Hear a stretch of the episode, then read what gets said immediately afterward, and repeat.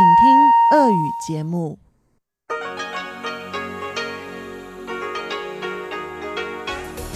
В эфире Международное радио Тайваня. Здравствуйте, дорогие друзья! В эфире Международное радио Тайваня и вас из тайбэйской студии приветствует ведущая Анна Бабкова.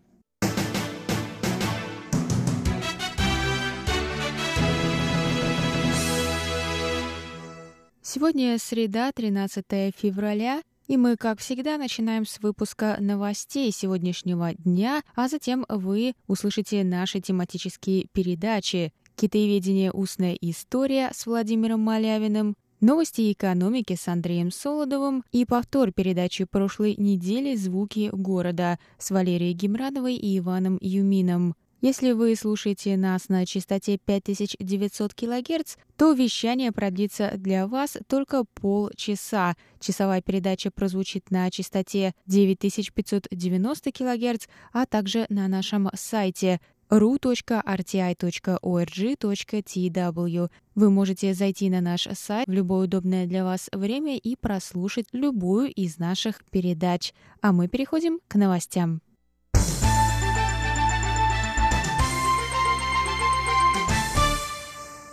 США не поддержали предложение группы тайваньских активистов о проведении референдума по вопросу независимости Тайваня. Об этом сообщила пресс-секретарь Американского института на Тайване, де-факто посольства США, Аманда Менсер в среду 13 февраля. Менсер сказала, что Соединенные Штаты не поддержат действия, направленные на изменение статус-кво в Тайваньском проливе. Это политическая позиция США, и поэтому они не поддерживают референдум о независимости Тайваня, сказала Менсер. Она также добавила, что США заинтересованы в поддержании мира и стабильности в Тайваньском проливе и подчеркнула усилия Тайваня в данном направлении. В Министерстве иностранных дел Китайской Республики также отреагировали на данный комментарий со стороны США. Представители МИД заявили, что мир и стабильность в регионе – это общая цель Тайваня и США.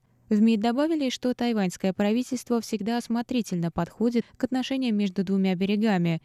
В ведомстве выразили благодарность США и призвали другие страны, которые разделяют схожие ценности, также поддержать Тайвань на международной арене.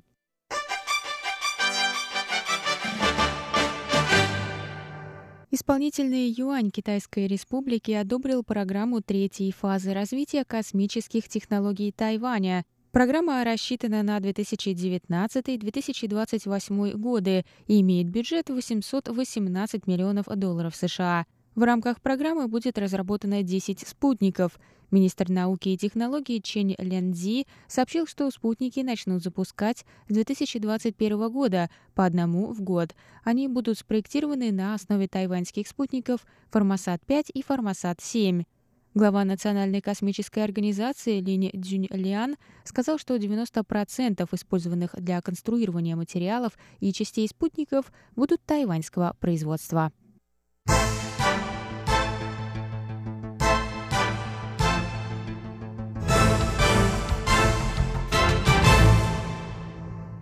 Эпидемия гриппа остается на пике, заявили в Центре эпидемиологического контроля во вторник 12 февраля.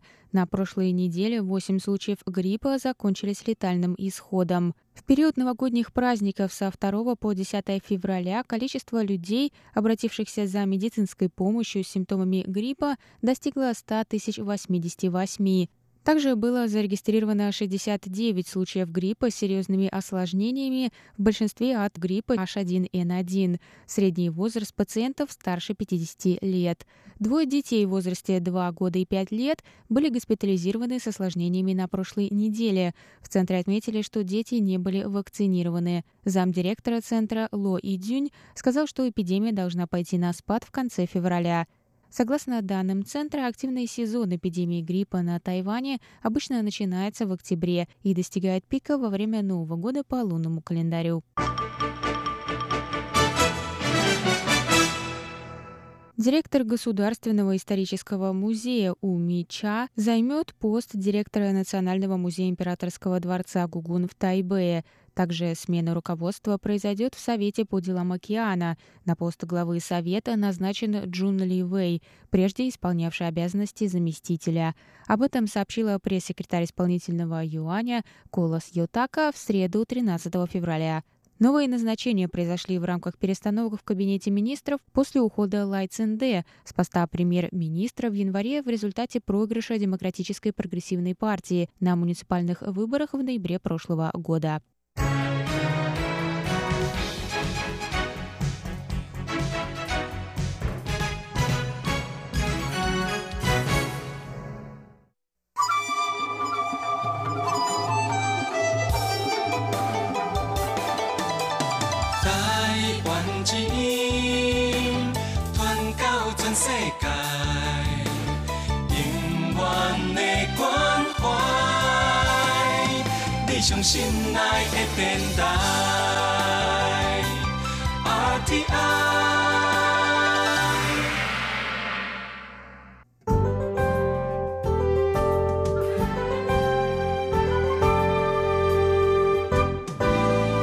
А сейчас прогноз погоды.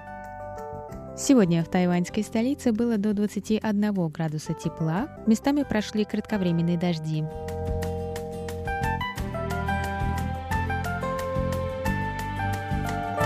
Завтра в Тайбэй до 24 градусов тепла возможны дожди.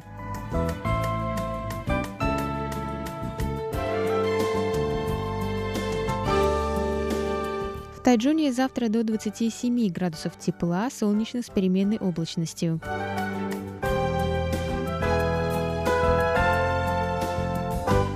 А на юге острова в городе Гаусюне до 28 градусов тепла и ясно.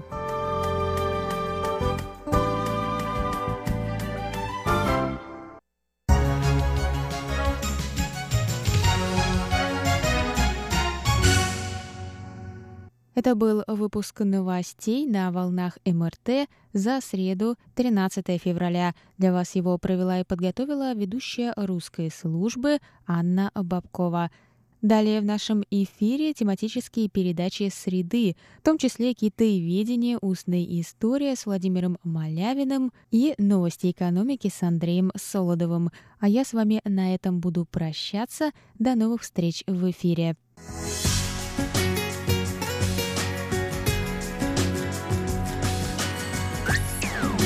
В эфире Международное радио Тайваня.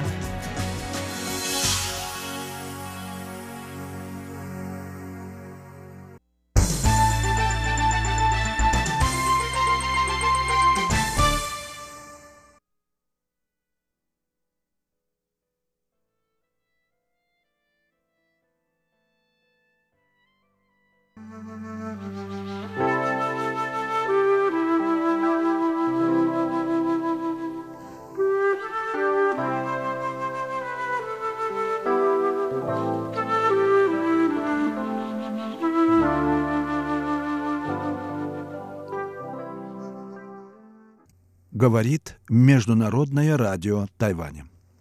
Здравствуйте, дорогие радиослушатели. В эфире передача «Китаеведение. Устная история». У микрофона Владимир Малявин.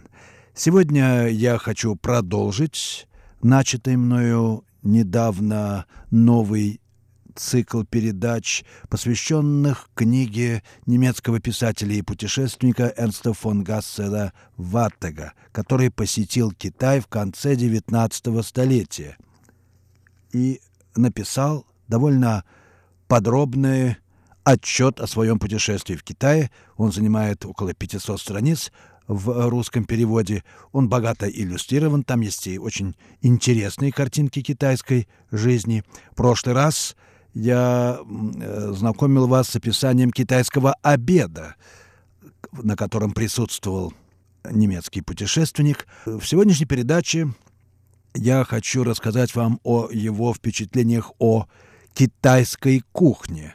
Это, конечно, очень важный момент китайской жизни, а мимо которого не проходит ни один уважающий себя иностранец, попавший в Срединное царство – Вот как рассказывает об этом сам автор книги.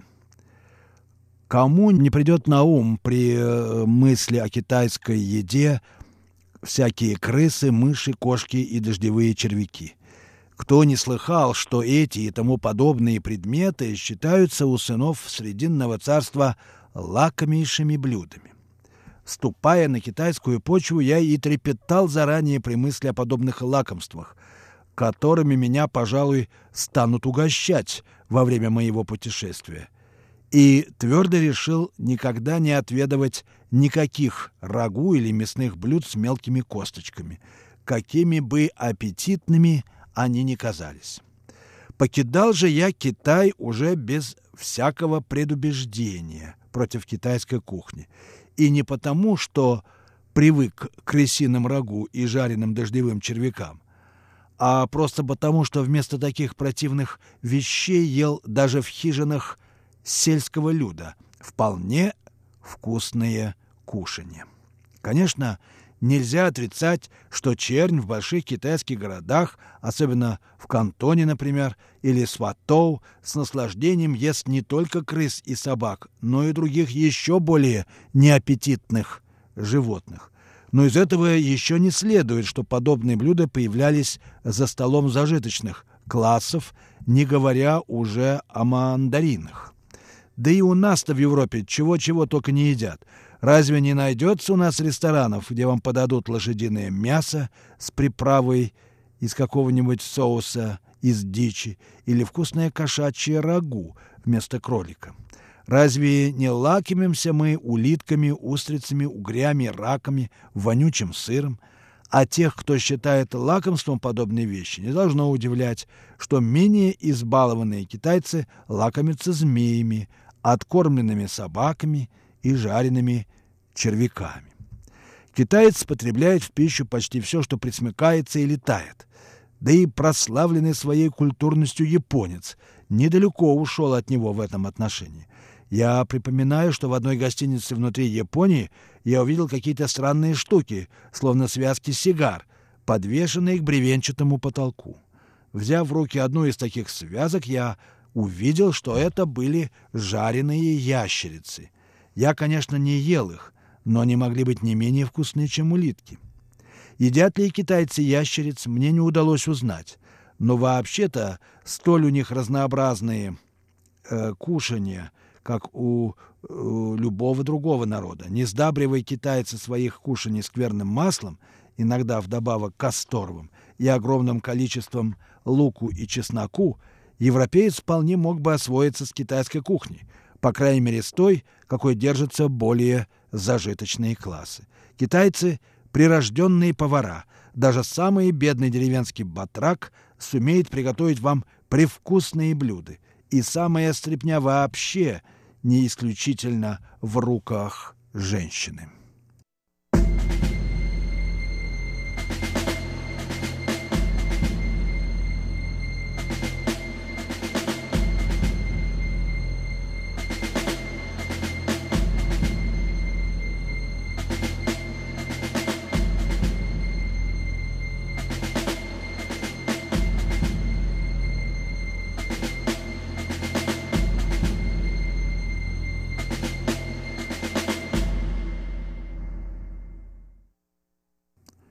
Вы слушаете передачу «Китаеведение. Устная история» Международного радио Тайваня.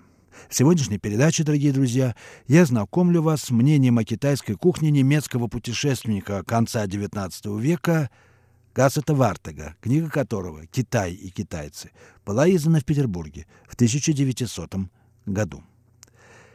Послушаем, что говорит далее наш немецкий автор о китайской кухне. В сравнении с европейцами китайцы потребляют мало мяса. У нас овощи скорее служат приправой к мясным блюдам, а у китайцев они являются главной пищей. Мясо же и рыба как бы приправой к ним. Главным образом китайцы, как и японцы и другие народы Восточной Азии, питаются рисом – и по-китайски даже самый глагол «есть» обозначается словами «чифань», то есть есть рис. Первым взаимным приветствием китайцев при встрече и является вместо нашего «как поживаете» вопрос «а кушали ли вы рис?» На обедах у мандаринов и вообще на пирах рис э, всегда подается в конце обеда, нередко состоящего из 30-40 перемен. Значит, сколько бы пирующие не поглотили ласточкиных гнезд, акульих плавников и молодых бамбуковых побегов, рис остается всегда желанной закуской. Приготовляют рис в Восточной Азии превосходно, и европейцы так к нему привыкают, что он ежедневно подается в большинстве домов в колониях и на восточноазиатских пароходах. Самый способ приготовления риса в Китае отличается от нашего. Во внутреннем Китае, чтобы очистить зерна от шелухи, их толкут деревянными пестиками в больших деревянных ступках и затем трясут в глиняных чашках с шершавым дном, чтобы шелуха окончательно отстала. Очищенный таким образом рис варят не в воде, как у нас, а на пару. Наполненное рисом бамбуковое решето ставится на горшок – до половины налитой водой, который кипятят на огне. Пар, поднимающийся от воды, лишь распаривает, размягчает зернышки, а не разваривают в кашу, как часто бывает у нас. Обыкновенно в этой воде варится и мясо, а на решето с рисом ставится второе с овощами, на него третье с лапшой и получается, и, пожалуй, еще четвертое с бобо, то есть мясными клетками. Пар проходит сквозь решето и варят все кушанья за раз. Рис изменяет также хлеб, которого китайцы не знают. Правда, он приготовляется из муки с водой в виде теста, но не делают из него ни лепешек, ни хлебцев, а делают клетки или лапшу, которые тоже варятся на пару. Гречиха, маис и ячмень – потребляются для разных блюд и в виде муки, и в виде зерен. В ходу у китайцев и разные овощи, зелень, бамбуковые побеги и даже простые водоросли, которые во множестве вылавливаются из моря. Я часто встречал в китайских водах целые флотилии джонок, нагруженных такими водорослями. Еще большую роль в питании китайцев играют стручковые растения, бобы и горох которые приготовляются на разные лады. Везде найдешь в Китае и все наши огородные продукты, от капусты и салата до сельдерея и шпината, в том числе, увы, и лук, и чеснок. По величине и вкусу эти продукты, однако, нельзя сравнивать с европейскими. На севере Китая разводят также наш картофель. На юге же вместо него в ходу сладкий картофель. На рынках Кантона и других крупных городов найдешь еще бесчисленное множество разных идущих в пищу полевых злаков, водяных растений, кореньев, листочков, стебельков, иногда крайне странного вида и вкуса. Словом, можно с уверенностью утверждать, что китаец, и, коли пожелает, может ежедневно в течение целого года иметь за столом новое растительное блюдо.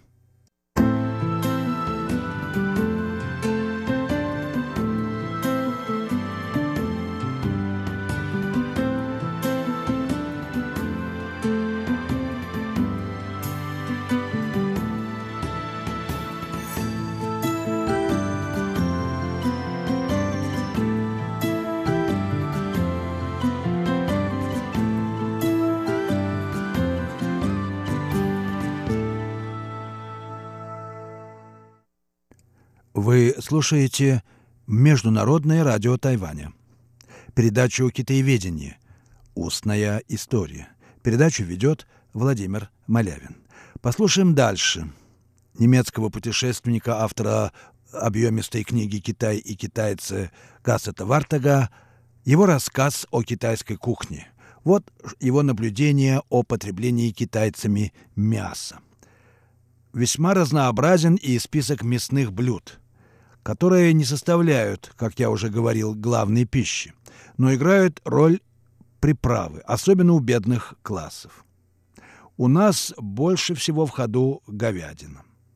В Китае, наоборот, оно употребляется в пищу очень редко. И откармливание рогатого скота на убой совсем там не применяется. Быки, как и буйволы, слишком полезные животные, чтобы их истреблять. Да надо принять во внимание законы буддийской религии. По крайней мере, в случае наводнений и засухи часто совсем запрещается убивать этих животных, чтобы умилостивить разгневанных богов. Редко едят китайцы козлятину и бара... баранину. Чаще встретишь на рынках лошадиное мясо, а на севере верблюжье. А главным же видом мяса, который потребляют китайцы, является свинина. Она, собственно, и обозначает мясо э, в просторечии. Я посетил в кантоне харчевню, где кормили кошачьим и собачьим мясом но встретил там посетителей лишь из самых бедных классов. Над дверями висели рядом с тушками названных животных целые связки сушеных и копченых жирных крыс, которые также потребляются в пищу лишь беднейшими из бедных, а вовсе не считаются, как полагается в Европе, любимейшим кушанием китайцев. Когда я заговаривал об этом с мандаринами или зажиточными торговцами – Одна мысль об употреблении в пищу крыс и мышей вызывала у них такое же отвращение, как и в нас, европейцах. Заливным из собачьей головы или супом из собачьих хвостов они, однако, примирялись. И почему же нет? Нежные, откормленные рисом собачки должны быть по меньшей мере так же вкусны, как питающиеся всякой гадостью свиньи. Птица потребляется китайцами во множестве, особенно гуси и утки. На пути из Гонконга в, Кан в Кантон и дальше вверх по течению реки я встретил много лодок, хозяева и обитатели которых занимались исключительно разведением и откармливанием гусей. После приблизительно четырехнедельного пребывания яиц в специальных Э, корзинах, которые согреваются. Молодые гусенята вылупляются, и вот эти гусиные лодки, в которых выводят гусей, медленно плывут с ними по реке, выпуская их на кормежку в наиболее подходящих местах илистого берега. При наступлении темноты гуси сами аккуратно возвращаются к лодкам. Еще один из множества примеров э, способностей китайцев – Эм, извлекать выгоду или пользу из решительно всякой ситуации. В Северном Китае разводят преимущественно уток, которые по величине и весу почти не уступают гусям. Китайцы приготовляют из них в высшей степени вкусное жаркое. Всякая дичь тоже водится на хорошо возделанных равнинах Китая в изобилии. Китайцы ловят ее силками – или бьют из старинных ружей дробью.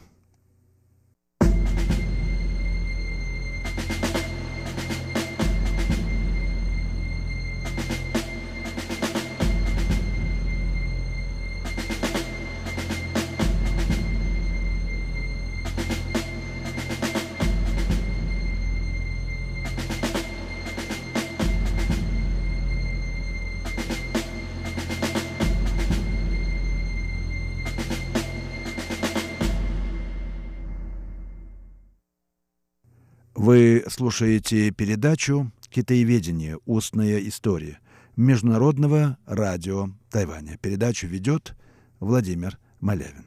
Я продолжаю знакомить вас с рассказом немецкого путешественника Гасета Вартега о повседневной жизни китайцев в, на, в конце XIX столетия. Речь идет, как вы помните, о китайской кухне. Вот теперь настала очередь лягушек тоже знаменитого, э, так сказать, пункта китайской кухни. Китайцы, как и мы, пишет немецкий автор, едят лягушачьи ножки. В низменностях около больших рек лягушки кишит, киш, кишат кишмя. Ловят их особым образом. На прогулке я встретил китайца, шлепавшего по прибрежнему илу между кустами осоки и забрасывавшего удочки не в воду, а в траву. Подойдя поближе, я заметил, что на конце лесы болтался крохотный лягушонок, крепко привязанный тонким шнуром. Если приманка эта была замечена жирной старой квакушкой, как она, то она одним прыжком э, очутилась возле нее и проглотила лягушонка. В то же мгновение рыбак подсек лягушку, взял ее в руки и потихоньку вытащил у нее из глотки проглоченную добычу, а лягушку положил в корзинку. Затем он снова забросил удочку с приманкой. Таким путем он в течение четверти часа наловил на моих глазах с десяток жирных лягушек, которые лишились за свою жизнь не только завтрака, но и свободы и жизни. Пожалуй, нигде в свете реки не изобилуют так рыбой, как в Китае, и, пожалуй, нигде же так же усердно не охотятся за рыбой и всякими амфибиями. Реки, за исключением узких протоков, каналов, оставленных для судов, сплошь покрыты сетями и неводами. Всякая стоячая вода, даже затопляющая рисовые поля, служит рыбным садком. В китайских городах я даже на улицах видел бассейны или чаны, служившие садками для лососей и карпов, иногда до того крупных и жирных, что они едва могли ворочаться в этих тесных резервуарах. В других чанах лежали водяные змеи и угри всевозможных величин и цветов. Китайцы охотно едят водяных змей, главным образом в супе. В Амое разносчики продают коричневых змей в несколько метров длины, подвешенных головами к бамбуковым тросточкам – Рыба составляет общее достояние, так как рыболовство самый легкий и доступный способ заработать себе кусок хлеба, то все реки и озера переполнены рыбаками, которые всячески охотятся на водяных жителей. Они ловко бьют их острогами, удят, ловят сетями, выгребают из тины решетом, заманивают в западни или ловят кармаранами. Последний способ ловли, пожалуй, наиболее интересный для европейцев, и я в Китае и в Японии целыми часами наблюдал, как эти умные птицы по команде хозяина ныряли в воду и через несколько минут снова возвращались в, лоб, в лодку. Зоб их бывал битком набит рыбой, которую они одну за другой выбрасывали обратно. Хозяин вознаграждал их за улов куском рыбы чтобы кармараны, то есть бакланы, не могли проглотить пойменной рыбы и оставить рыбака с носом, шея этих эм, некрасивых птиц туго перетянута веревкой. Вы слушали передачу «Китаеведение. Устная история». Ее подготовил Владимир Малявин.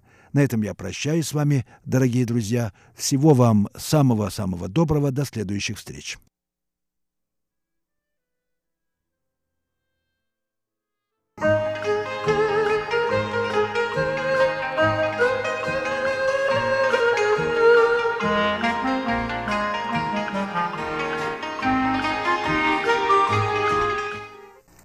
Здравствуйте, дорогие слушатели Международного радио Тайваня. В эфире еженедельная передача из рубрики «Новости экономики». У микрофона ведущий передачи Андрей Солодов. Что-то накопилось, немалое количество различных, большей частью приятных новостей, которые касаются экономики Тайваня – Поэтому, дорогие друзья, я предлагаю вам сегодня вернуться к этой теме. Итак, новости тайваньской экономики.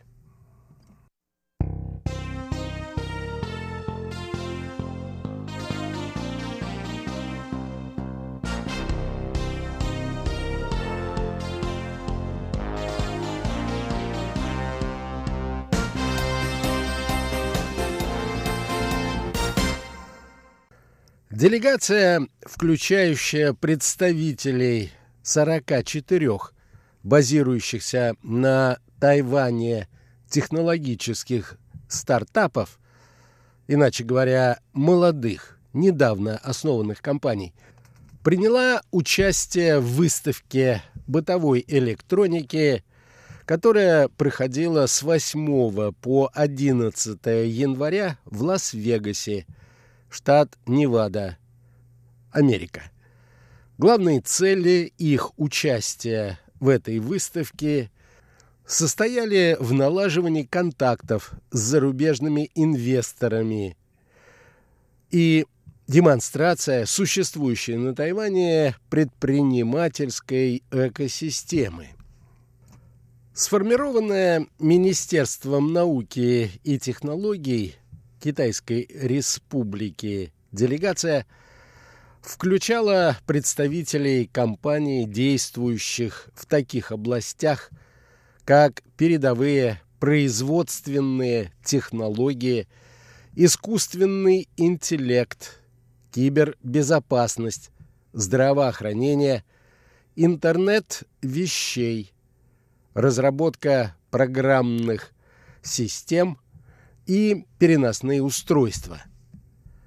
Восемь из участвующих в выставке компаний стали обладателями инновационных наград 2019 года, о присуждении которых было объявлено 8 ноября прошлого года.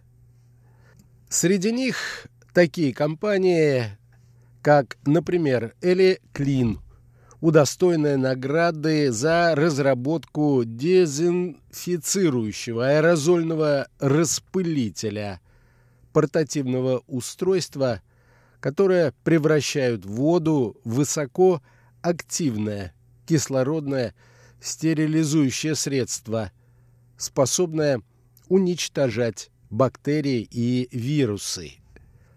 Не менее впечатляющая разработка компании Hanwin, инновационная и гарантирующая безопасность система управления аккумуляторными батареями, которая позволяет значительно снизить риски взрыва батарей и сокращения срока их службы из-за чрезмерной разрядки. Наградой был отмечен также тайваньский филиал, базирующийся в США компании Genius Holdings, созданная им на базе облачных технологий умное устройство для контроля дыхания оценивает параметры дыхания человека – и предлагает рекомендации, как скорректировать уровень сложности упражнений для улучшения этой функции человеческого тела. Согласно данным министерства, 8 технологических стартапов продемонстрировали свои инновационные решения в области искусственного интеллекта, Одна из компаний AgriTalk Technology готовится представить свою революционную систему управления процессом вегетации, которая использует специальную компьютерную программу для регулирования внесения удобрений и борьбы с вредителями.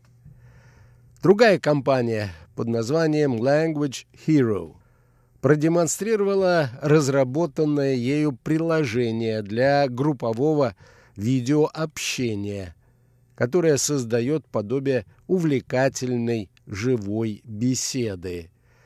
А компания Marvin планировала и представила свою разработку это сверхлегкие, высокоэффективные беспроводные наушники-пуговки – которые поддерживают программы искусственного интеллекта и голосовые приложения к ним.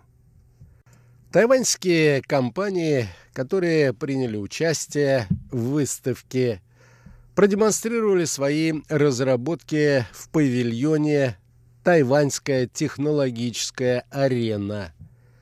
В июне прошлого года в Тайбэе была открыта с поддержкой Министерства науки и технологий международная база с функциями инкубатора и акселератора технологических стартапов, которые носят тоже название.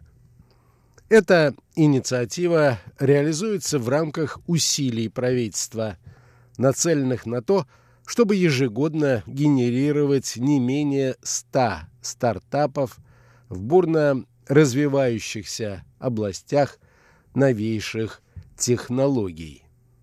Проводимая с 1967 года в Соединенных Штатах выставка считается одной из трех крупнейших в мире технологических экспо, проводимыми, соответственно, на Тайване и в Германии.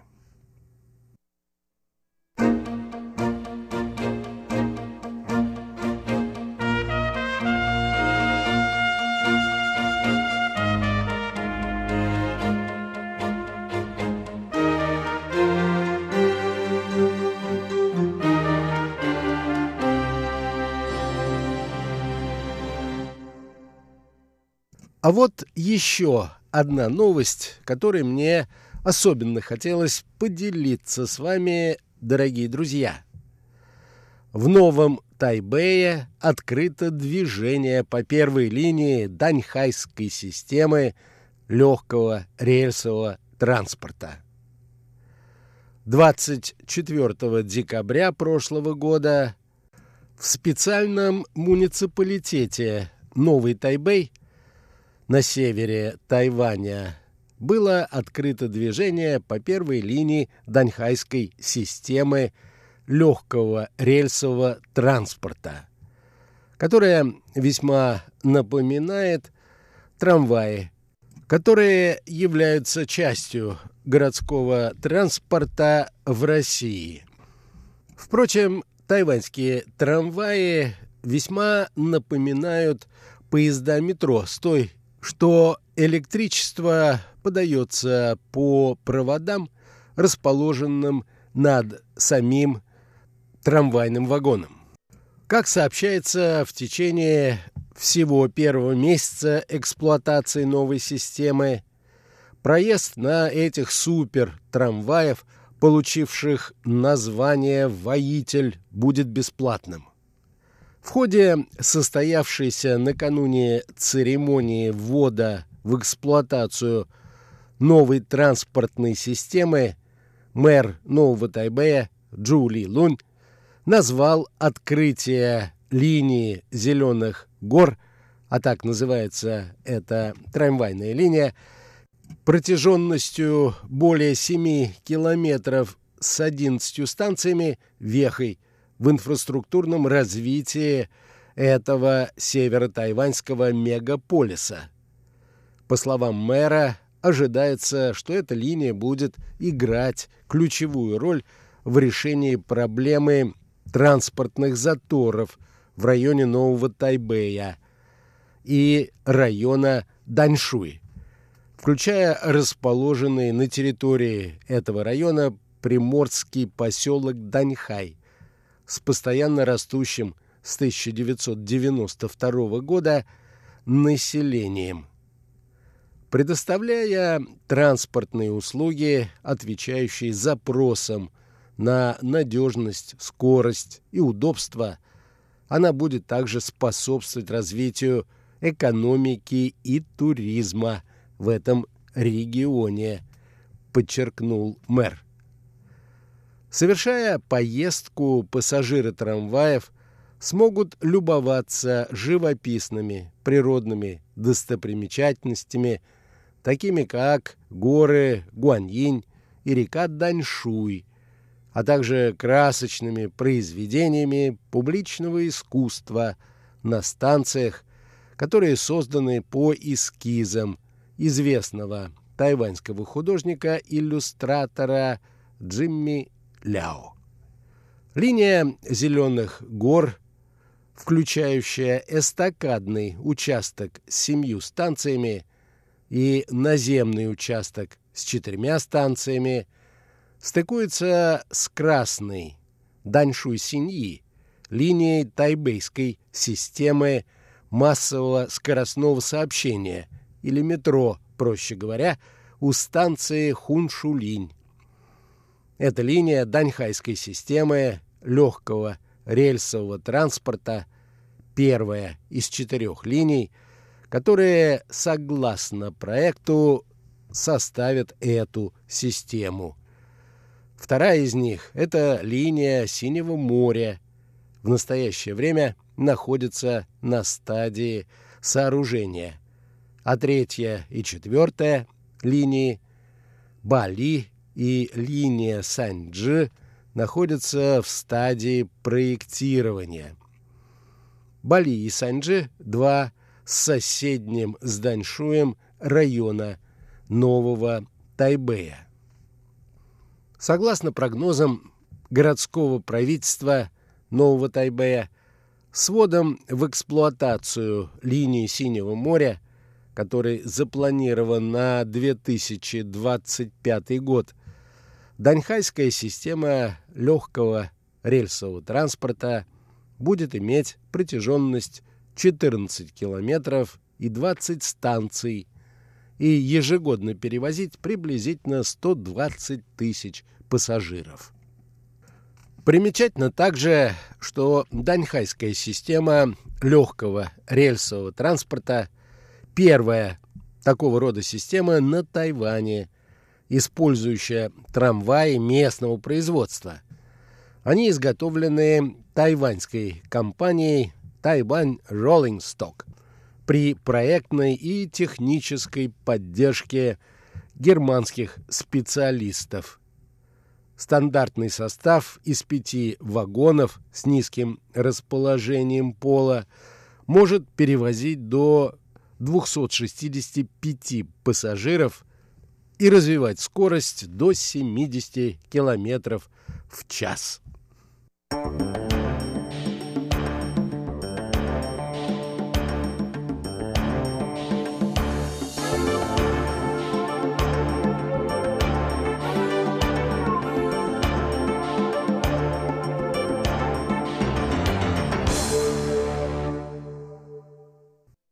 Должен признаться, дорогие друзья, что теперь я регулярно пользуюсь услугами нового тайваньского трамвая. Дело в том, что я живу в пригороде Тайбэя, в районе, который называется Даньшуй. Он расположен примерно в 17 километрах от центра города. Обычно я добираюсь до нашей радиостанции Сначала на автобусе до метро Даньшуй, а после этого на метро до Тайбэя. После открытия трамвайной линии я обнаружил, что остановка находится буквально напротив дверей моего дома. Теперь мне требуется на 20 минут меньше, чтобы добраться до нашей студии. Всего вам доброго и до новых встреч!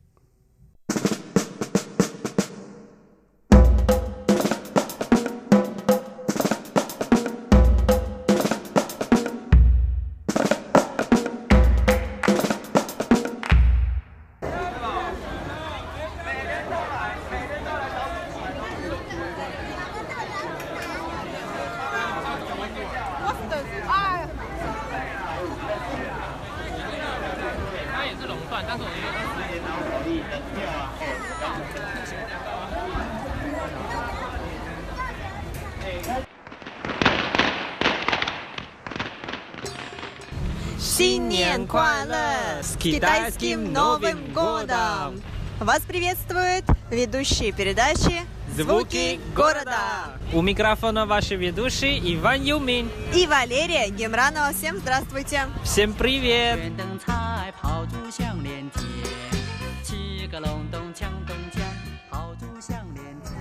Лера, китайский Новый год! Китайский Новый год. Да, ты прав. Я тебя прежде всего поздравляю с ним тоже. Я желаю тебе в новом году всего самого а, наилучшего. И желаю, чтобы поросеночек наш земляной тебе помогал на протяжении всего 2019 года. Ай, как же так ты все высказала, дождь, мои слова? Ну хорошо, взаимно. Тебе тоже так пожелаю. И поздравляю тебя с китайским Новым годом. Ты еще помнишь мою загадку? Конечно же, я помню ее, Ванюш. Я, честно тебе сказать, не угадала, что же это была за загадка. Я не раскусила тебя, поэтому я жду, а, чтобы ты мне рассказал свою разгадку. Хорошо, сейчас же Новый год, поэтому не буду тебя мучить. Я сразу тебе скажу, что это звук именно с проспекта новогодних товаров или на китайском Нинхо Та Че, или по-другому на китайском это Дихуа Че. Вау, Ваня, я бывала там, но я никогда там не была во время китайского Нового года. Слушай, как интересно, пойдем посмотрим и поскорее расскажем о том, что же там можно найти и почему эта улица и этот рынок новогодний, он популярен. Там все есть и все можно покупать. Это проспект даже есть другое имя, это новогодний рынок или Нянхо Шичан. Так что не теряем время, поехали! Поехали. Вань, единственный только вопрос, почему он называется Дихуати? Хороший вопрос сразу мне задавала ты. Дихуаде это переименовали, когда Гуминдам переехали с Китая, и они надали вот это проспект Дихуа. Это Дихуа на самом деле означает столицу Ургур или Шинджан. О, ничего себе! Спасибо большое. Ты мне разгадал сейчас мою давнешнюю загадку. Мне всегда было интересно, почему же она называется Дихуа и что она обозначает. Я думала, что это что-то означает в переводе с китайского языка, а оказывается, тут, тут даже есть история у этого названия. Ну что ж, Заговорились? Заговорились. Пошли, пошли, пошли, поскорее.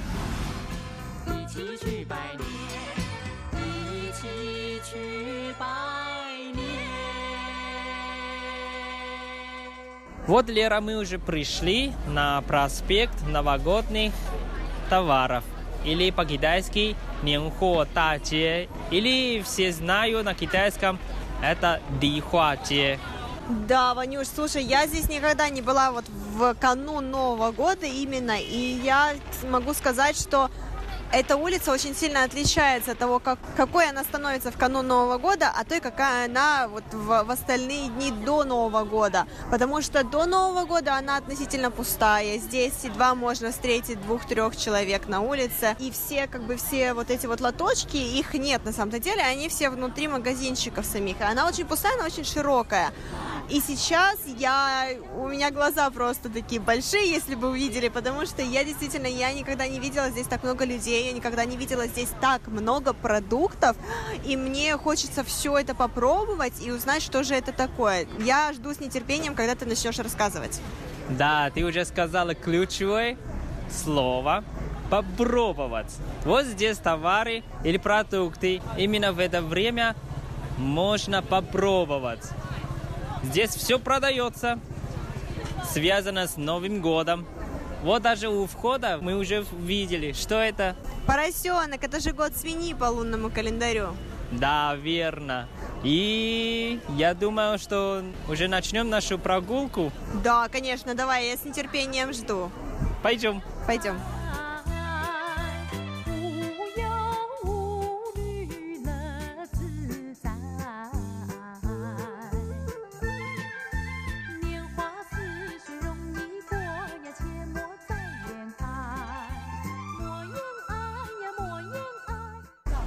Да, мы только вошли и сразу увидели вот эти все сухие продукты. Что ты видела, Лера? Ваня, я вижу мешки, огромные мешки с грибами сушеными. Это, Ваня, это тайваньские грибы. Что это за грибы и почему так много? Для тайваньцев, когда готовят ужин для Нового года, всегда очень много разной еды и грибы.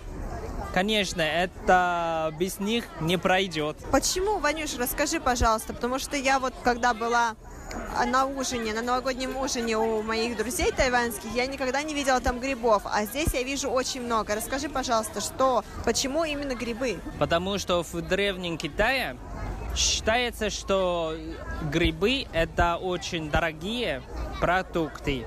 И их бывает редко, и когда надо их забирать, только в горах.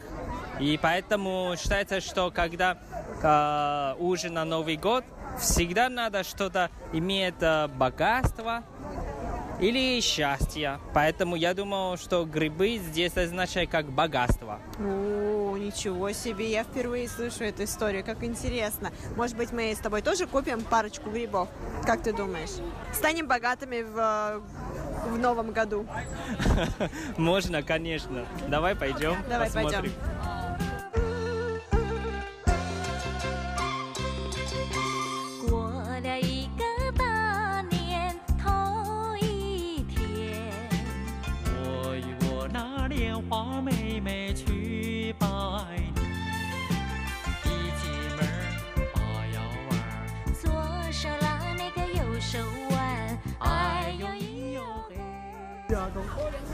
Ваня, как дорого! Почему 600 граммов стоит либо китайский день, один китайский день, стоит 850 новых тайваньских долларов? Вань, свежие грибы столько не стоят.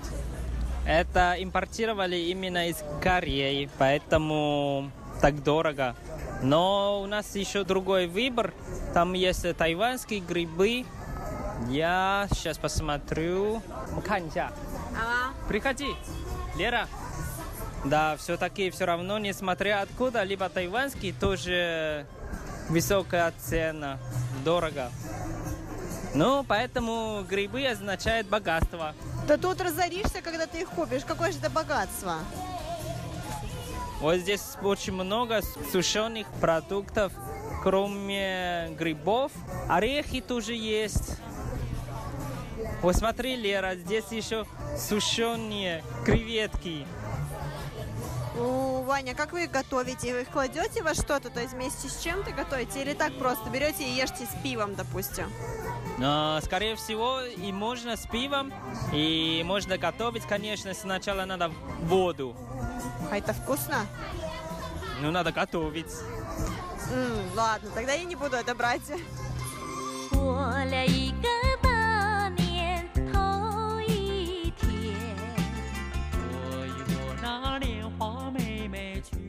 Посмотрели цену, правда, были в шоке. Так дорого? Очень дорого, Вань. Я правда, я считала, что здесь, наверное, будет как-то подешевле, потому что это рынок, и здесь очень много людей. И я всегда думала, что люди идут туда, куда, где дешевле, особенно если качество такое же. А нет, цены очень высокие, правда. Мне кажется, это потому, что пока еще время есть до Нового года. Потому что обычно это проспект начинается именно а, за две недели до Нового года. Поэтому, скорее всего, они только начали вчера. Поэтому пока еще дорого. Но когда чем ближе к Новому году, мне кажется, будет дешевле. М, то есть будут скидки, они будут торопиться распродать весь этот товар, который они закупили, правильно? Конечно, ведь это же Новый год, а то они сохраняют вот эти продукты после Нового года без смысла. Ну да, согласна. Ой, Ванюша, что это такое, похожее на лепешку какую-то? Что это такое? Это как э, икра или по-китайски уюйцы. А, а, я знаю, знаю, знаю. Это такая вкусная икра, она такая солоноватая, которую всегда обязательно в каждом доме, каждый тайванец ест ее на Новый год. Да, это тоже означает богатство. Вань, слушай, а я вот тут увидела такие растения в э, вазочках стеклянных, и там рыбы плавают. Почему? Это что-то особенное или какой-то особенный презент? Я никогда такого не видела еще. Я думаю, это бизнесмен, они сами придумали какую-то идею, новый, новый продукт или новую идею. Ну, пусть э, растения растут а, над рыбой. А, наверное, тоже означает что-то богатство или а, счастье. Ваня, что это такое? Ваня, это какие-то фрукты? Что это такое? А, это сушеная, хур... сушеная хурма. Сушеная хурма. Я никогда ее не ела. Как она вкусная на вкус? Ну, мне кажется, сладкий. Попробуй. Ой, точно, это же, это же рынок, здесь все можно попробовать. Очень сладкая. Очень сладкая, но Мне кажется, она что-то на- наравне с... э, Ну, thank you что-то наравне с фиником, но финик послаще был. Он потверже, точнее, не послаще, но потверже. А типа, это, по... да. это как мармирад, мне кажется. Ну, правда, сладкий. Значит, э, у тебя будет сладкий год. А правда, а что означает хурма? Почему ее дарят на Новый год?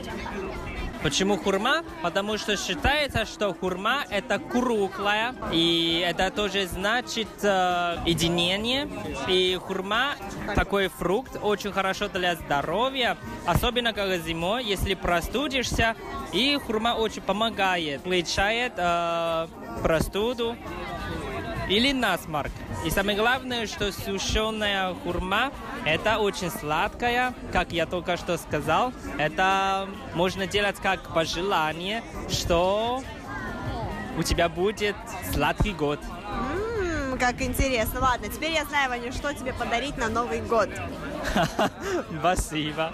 Вань, а вот смотри, а вот здесь я еще увидела какие-то, я не знаю, шарики зеленые, оранжевые, фиолетовые, черные. Что это такое?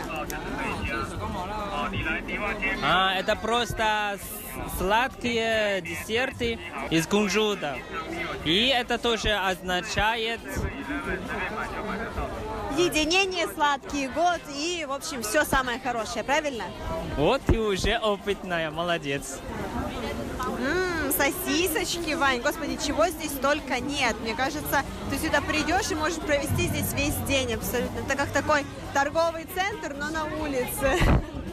Я еще помню, в прошлом году я с мамой, мы приехали сюда, хотели купить продукты и вещи для Нового года, например, э, красные конверты, еще парные полосы, красной бумагой с пожеланиями или Что ты имеешь в виду парные полосы? Что это такое? Это по-китайски чунлен. Мы пишем пожелание на красной бумаге и потом поклеили у двери.